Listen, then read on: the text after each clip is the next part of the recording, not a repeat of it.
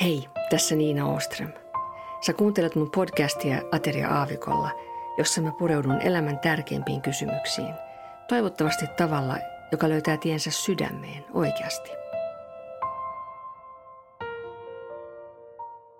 Tässä jaksossa puhutaan joulusta jo vähän etukäteen. Ää, joulussa on monta kerrosta ja aspektia, ja toivottavasti me tässä saadaan nähdä myös jotain uutta tulokulmaa. Jos joku sulle vieraasta ja kaukaisesta kulttuurista oleva ihminen kysyy sulta, että miksi te vietätte joulua, niin mä luulen, että sun vastauksesi on, että se on Jeesuksen syntymäjuhla. Ja voi olla, että useimman suomalaisen vastaus olisi tämä sama. Tässä vaiheessa historia aikajana niin luultavasti useimmilla suomalaisilla on vielä takaraivossa muistissaan, että tämä on se oikea vastaus tuohon kysymykseen. Ja vaikka monissa muissa länsimaissa se poliittisesti korrekti toivotus joulun aikaan nykyään on Season's Greetings eikä Merry Christmas, ää, niin Suomessa joulukorteissa vielä useimmiten lukee Hyvää joulua, Good Jul. Tässä podcastissa mä en mene länsimaisen joulun historiaan. Sekin löytyy kyllä netistä siitä kiinnostuneelle. Mua kiinnostaa joulussa toiset asiat. Ää, jokainen meistä joutuu tavalla tai toisella ottamaan kantaa joulun viettoon – ei siis välttämättä joulun sisältöön, mutta esimerkiksi siihen, että ottaako työvuoron joulun pyhiksi vai uudeksi vuodeksi.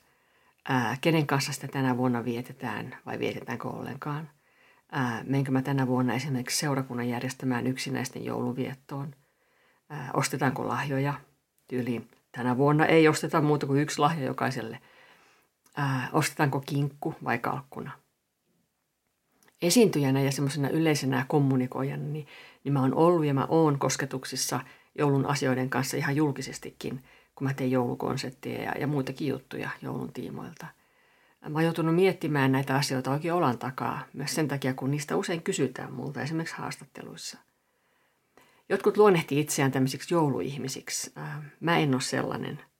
Mulla on varmaan aika neutraalia semmoinen suomalaisperinteinen suhtautuminen jouluviettoon.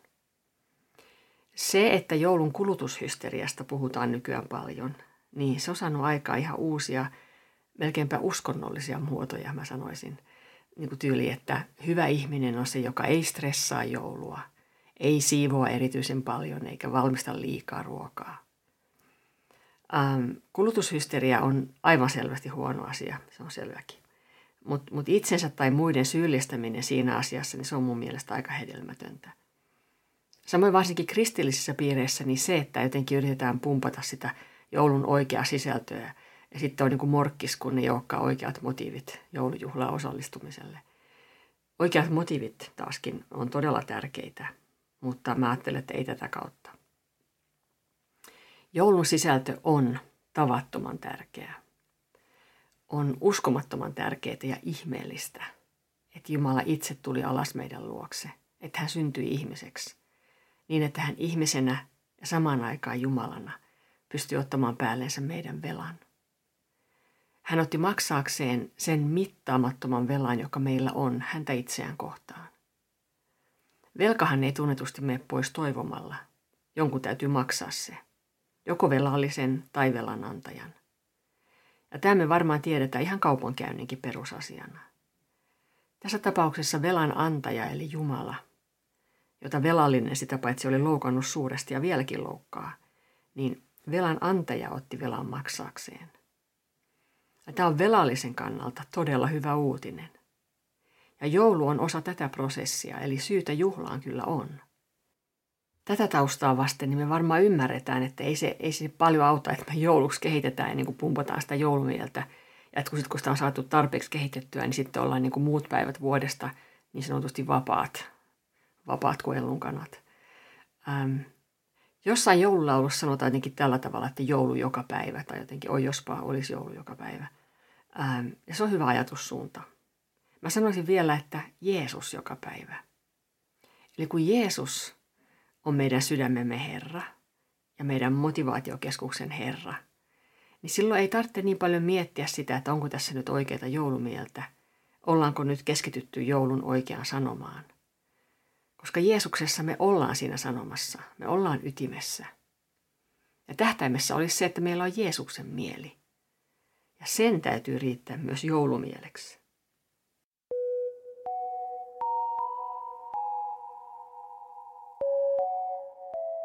Joulussa ja sen vietossa on silti monenlaisia kerroksia ja näkökulmia. On esimerkiksi kulttuurinen aspekti, joka koskettaa lähinnä sielua ja ruumista.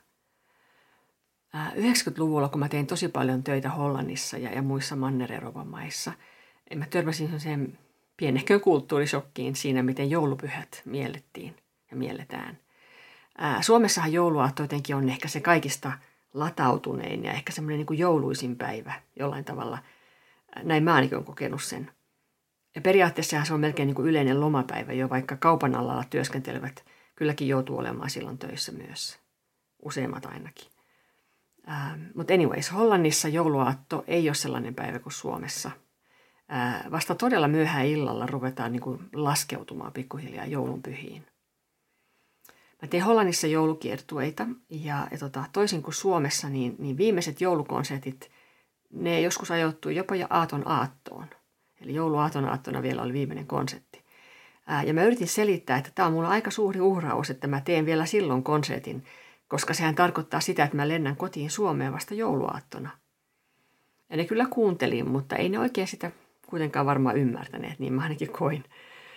Tähän muuten haluan sanoa ihan niin kuin niin kuin suluissa vaan, että, että tota, onneksi mun mieheni ei ole sormisuussa siihen, siinä, niin kuin siinä asioissa, mitä tulee joulun valmisteluun, koska muuten olisi jäänyt aika laihaksi ne joulut kirjaimellisesti.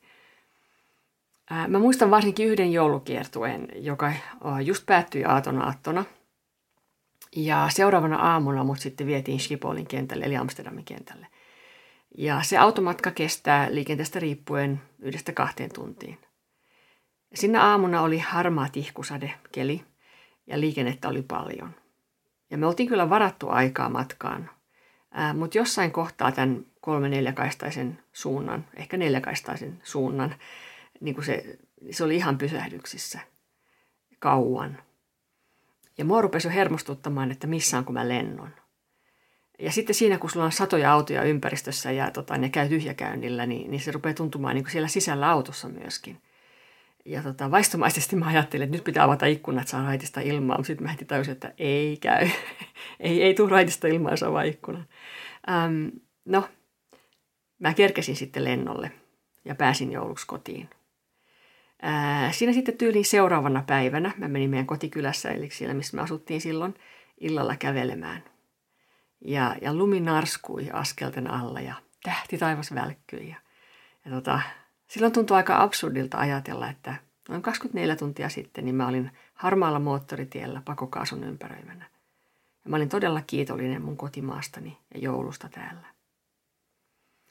Eli suomalaisena mä oon tottunut ajattelemaan, että me tiedetään, miten joulua pitää viettää. Että kaikki muut on siitä vähän pihalla, riippuen siitä, kuinka kaukana Suomesta ollaan. Eli Ruotsissa ja Norjassa aika hyvin osataan varmaan viettää joulua, mutta kai niilläkin on jotain kummallisuuksia – Ää, mutta siis lumi, hämärä, pakkanen, kynttilät, kinkun tuoksu, punainen, vihreä, kullanhopea väri, enkelikellon killinen ja niin edelleen. Nämä on sitä oikeaa joulua ja joulumusiikki. Nämä on suomalaista. Paitsi Amerikka saa kyllä mielellään sitten olla siinä mukana, kun niillä on se Disney-joulu ja se Sammusirkka ja se From All of Us to All of You ja ne jouluiset hyvän mielen elokuvat ja White Christmas – näin useat varmaan ajattelee. Mutta mun mielestä varsinkin kristityn on hyvä tiedostaa, että nämä tällaiset jutut, niin nämä ei ole sitä ydintä. Eikä myöskään häiritse sitä ydintä, kun tietää niiden oikean paikan. Eli että ne on hyvä renki, mutta huono isäntä. Ja tähän mun mielestä sopii Jeesuksen sanat kirjanoppineille ja fariseuksille siitä, mikä on tärkeää ja mikä toissijaista. Ja että kun niille annetaan oikeat prioriteetit, niin ne hyvin voi olla rinnakkaiselossa keskenään. Tämä on nyt tota Matteuksen evankeliumista luvusta 23. Jeesus sanoi näin. Voi teitä kirjanoppineet ja fariseukset, te tekopyhät. Te annatte kymmenykset mintusta, tillistä ja kuminasta, mutta laiminlyötte sen, mikä laissa on tärkeämpää, oikeuden, laupeuden ja uskollisuuden. Näitä teidän pitäisi noudattaa, lyömättä laimin noita muitakaan. Te sokeat taluttajat, hyttysen te siivilöitte, mutta nielette kamelin. Voi teitä kirjanoppineet ja fariseukset, te tekopyhät. Te puhdistatte maljan ja vadin ulkopuolelta, mutta sisältä ne ovat täynnä riistoa ja hillittömyyttä. Sinä sokea fariseus, puhdista ensin maljan sisäpuoli, jotta sen ulkopuolikin puhdistuisi. Voi teitä kirjanoppineet ja fariseukset, te tekopyhät. Te olette kuin valkoisiksi kalkitut haudat. Ulkoapäin ne näyttävät kauniilta, mutta sisältä ne ovat täynnä kuolleiden luita ja kaikkia saastaa. Samoin tekin näytätte ihmisten silmissä ulkoapäin hurskalta, mutta sisältä olette täynnä tekopyhyyttä ja laittomuutta. Eli tämä, että kun hän sanoi, että näitä teidän pitäisi noudattaa lyömättä laimin noita muitakaan, niin tämä voisi olla meille sellainen jonkunlainen hyvä balanssin ohje tässä joulunvietossa, vaikka tietenkään Jeesus ei just siitä puhunut. Ja, ja meidän joulunvietossakin voi olla asioita, jotka on tosi syvältä. Mutta kun siis sisin, eli sydän, sykkii Jeesukselle, niin silloin joulun viettoon löytyy varmasti tasapaino, vaikka touhuaisi muiden mielestä liian paljon tai liian vähän. Sitten tässä kulttuuritasossa on myös sosiaalinen puoli, ihmiset ja meidän väliset suhteet ja oleminen. On yleisesti tiedossa, että joulu on monelle todella yksinäinen aika.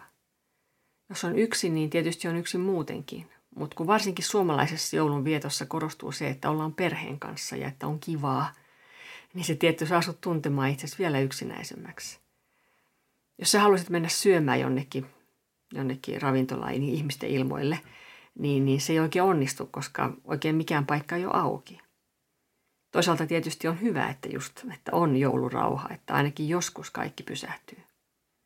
Tai sitten voi tilanne ihmisten välillä olla sellainen, että, että yksi perheenjäsenistä on päättänyt juhlia joulua oikein olan takaa ja kosteasti. Ja siitä saa kärsiä muut, varsinkin lapset. Mutta oli sun joulu sitten sosiaalisesti yltäkylläinen tai yksinäinen, niin Jeesus on tärkein. Hän tuo oikeasti mielekkyyden juhlaan ja arkeen antamiseen ja vastaanottamiseen. Yksi sellainen asia, jonka mä tässä yhteydessä haluan mainita vielä, on, on tämä tämmöinen kaikkien näiden jouluun liittyvien hahmojen keskinäinen suhde. Mä näin kerran jossain karikatyyripiirroksen, jossa oli about niin kuin tällä tavalla, että, että joulupukki oli, oli Betlehemin tallin seimessä makaamassa. Siis joulupukki oli siellä seimessä makaamassa – ja Jeesus lapsi näytti, niin kuin siinä vieressä, niin näytti hänelle, että tämä on hänen, eli siis Jeesuksen paikka, että mene pois siitä. Ja tämä oli ehkä huvittavaa, joo, mutta samalla hyvin vakava piirros. Koska jos meidän lapset tai me ei tiedetä, kumpi näistä on satuolento ja kumpi todellinen persoona, niin silloin on huonosti asiat. Jos me joulupukkia yleensä lanseerataan ja käytetään meidän perheissämme, mitä mä en kylläkään itse suosittele – niin tehdään se sitten ihan alusta asti selväksi, mikä hahmo hän on. Ja varsinkin, kuka on Jeesus. Ja sama pätee tietysti niin kuin tonttuihin ja, ja tota, siihen, että kun sanotaan, että olkaa kilttejä lapsia, kun tontut käy ikkunan takana katsomassa, tai niin kuin, että ootko ollut kiltti. Tämä voi tuntua helpolta tavalta rauhoittaa esimerkiksi joku tilanne kotona, mutta jossain vaiheessa se kuitenkin tulee vastaan. Valheella on lyhyet jäljet. Kunnioitetaan lapsia siinäkin mielessä, että annetaan heille totuus ja armo. Ei lapset tietysti kaikkea ymmärrä, mutta ymmärtää enemmän kuin me ajatellaankaan. Ja valheita he ei ansaitse.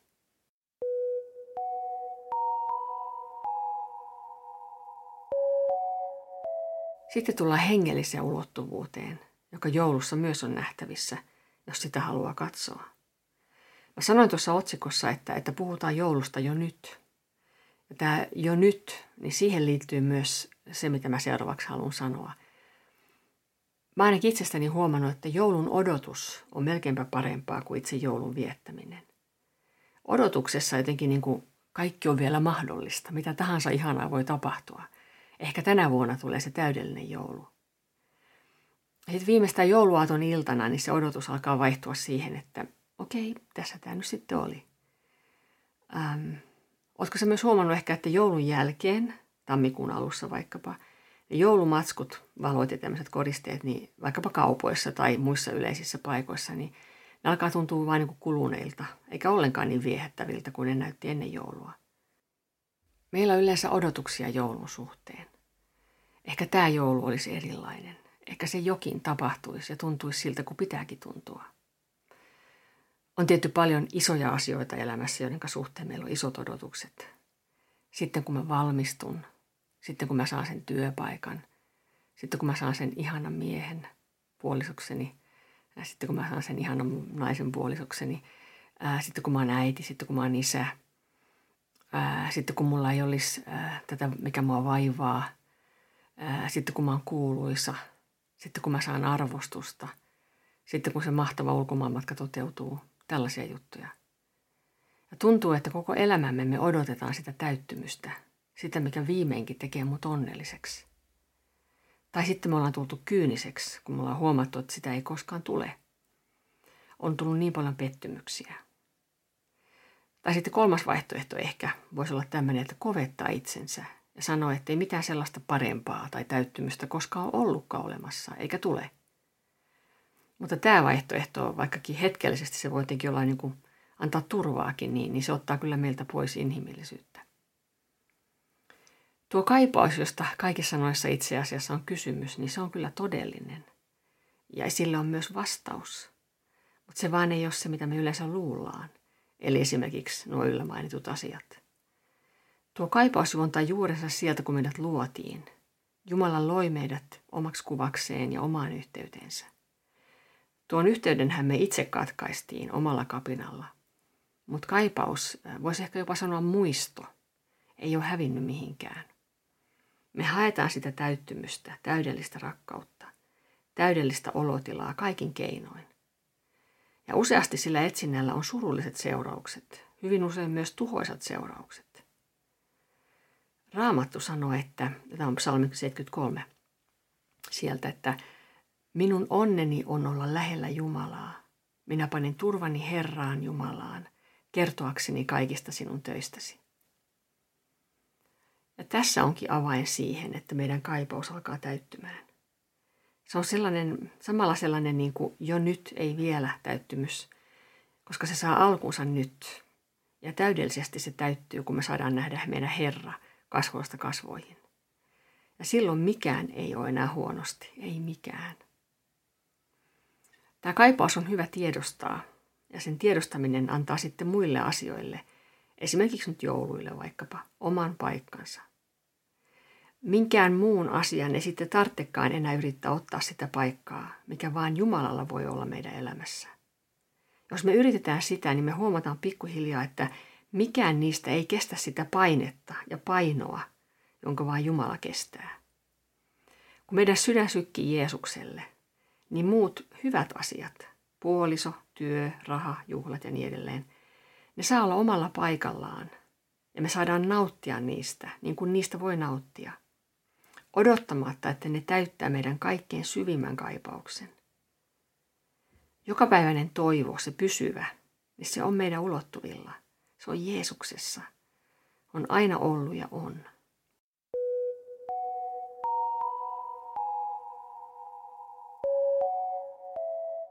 Mulla on tänä vuonna joitakin joulukonseptia eri puolilla Suomea. Ja mä voin kuvitella, että joskus yleisöllä tai ehkä järjestäjillä – voi olla vähän toisenlainen odotus tai käsitys kuin meidän bändillä siitä, että millainen meidän joulukonsertti tulee olemaan. Mulla on kyllä ohjelmistossa iso liuta joululauluja, monia oikein tuttuja joululauluja, ja tunnelmaa me halutaan luoda monella tapaa. Mutta punaisena lankana niin musiikissa kuin välispiikeissä on Jumalan pelastussuunnitelma, jossa joulun tapahtumilla on oma osansa. Ja tämä Jeesus-juttu ei joulunnakaan muutu vesittyneemmäksi, vaikka sitä monilla – kivaltakin tuntuvilla asioilla yritetään vetää taustalle pois keskiöstä. Mä siis todellakaan en oo perinteikästä jouluviettoa vastaan. Mä tykkään itsekin siitä. Mulla on tärkeitä kynttilät ja tuoksut ja lapsen ilopaketti avattaessa. Kun kaikilla on oikea paikkansa, niin ne toimii hyvin. Annetaan keisarille, mikä keisarille kuuluu, ja sitten annetaan Jumalalle, mikä Jumalalle kuuluu, eli itsemme. Lopuksi mä luen kahdesta raamatun paikasta. Toinen on vanhasta testamentista, se on Messias-ennustus, ja toinen Luukkaan evankeliumista, jossa Johanneksen isä, eli siis Johannes Kastian isä, Sakaria, profetoi siitä, mitä seuraavaksi tulee tapahtumaan ja oli jo alkanut tapahtua. nämä toteutuu Jeesuksessa. Mutta ensin tämä vanhan testamentin Jesajan kirjasta, on luvusta yhdeksän. Kansa, joka pimeydessä vaeltaa, näkee suuren valon. Niille, jotka asuvat kuoleman varjon maassa, loistaa valkeus. Sinä teet kansan suureksi, annat sille suuren ilon.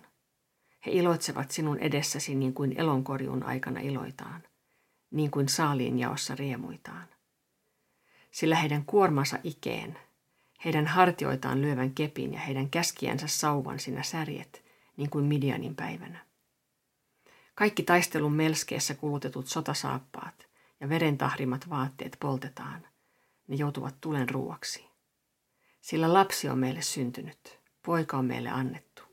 Hänen harteillaan on herruus, ja hänen nimensä on ihmeellinen neuvonantaja, väkevä Jumala, iankaikkinen isä, rauhan ruhtinas. Herruus on oleva suuri ja rauha loppumaton Daavidin valtaistuimella ja hänen valtakunnallaan. Se vahvistetaan ja luitetaan oikeudella ja vanhuskaudella nyt ja ikuisesti. Herran Sebaatin kiivaus on sen tekevä. Ja sitten tämä Luukkaan evankeliumin ensimmäisestä luvusta. Ää, mä, mä jätän välistä joitakin jakeita, ja mä aloitan nyt tässä, tämä on siis Luukas 1, ää, mä aloitan jakeesta 67 ja sitten lopetan jakeeseen 79. Sakarias, lapsen isä, täyttyi pyhällä hengellä ja hän profetoi sanoen – Ylistetty olkoon Herra, Israelin Jumala, sillä hän on katsonut kansansa puoleen ja valmistanut sille lunastuksen. Sitten hypätään ja sitten tässä Sakarias sanoo omasta pojastaan, siis Johannes Kasteesta näin, että ja sinua lapsi kutsutaan korkeimman profeetaksi, sillä sinä käyt Herran edellä valmistaaksesi hänelle tien – että hänen kansansa voisi tuntea pelastuksen syntien anteeksi saamisessa meidän Jumalamme sydämellisen laupeuden tähden. Näin meidän puolemme katsoo aamun koitto korkeudesta loistaakseen meille, jotka asumme pimeydessä ja kuoleman varjossa, ja ohjatakseen meidän jalkamme rauhan tielle. Kiitos, kun olit kuulolla. Seuraavaan kertaan.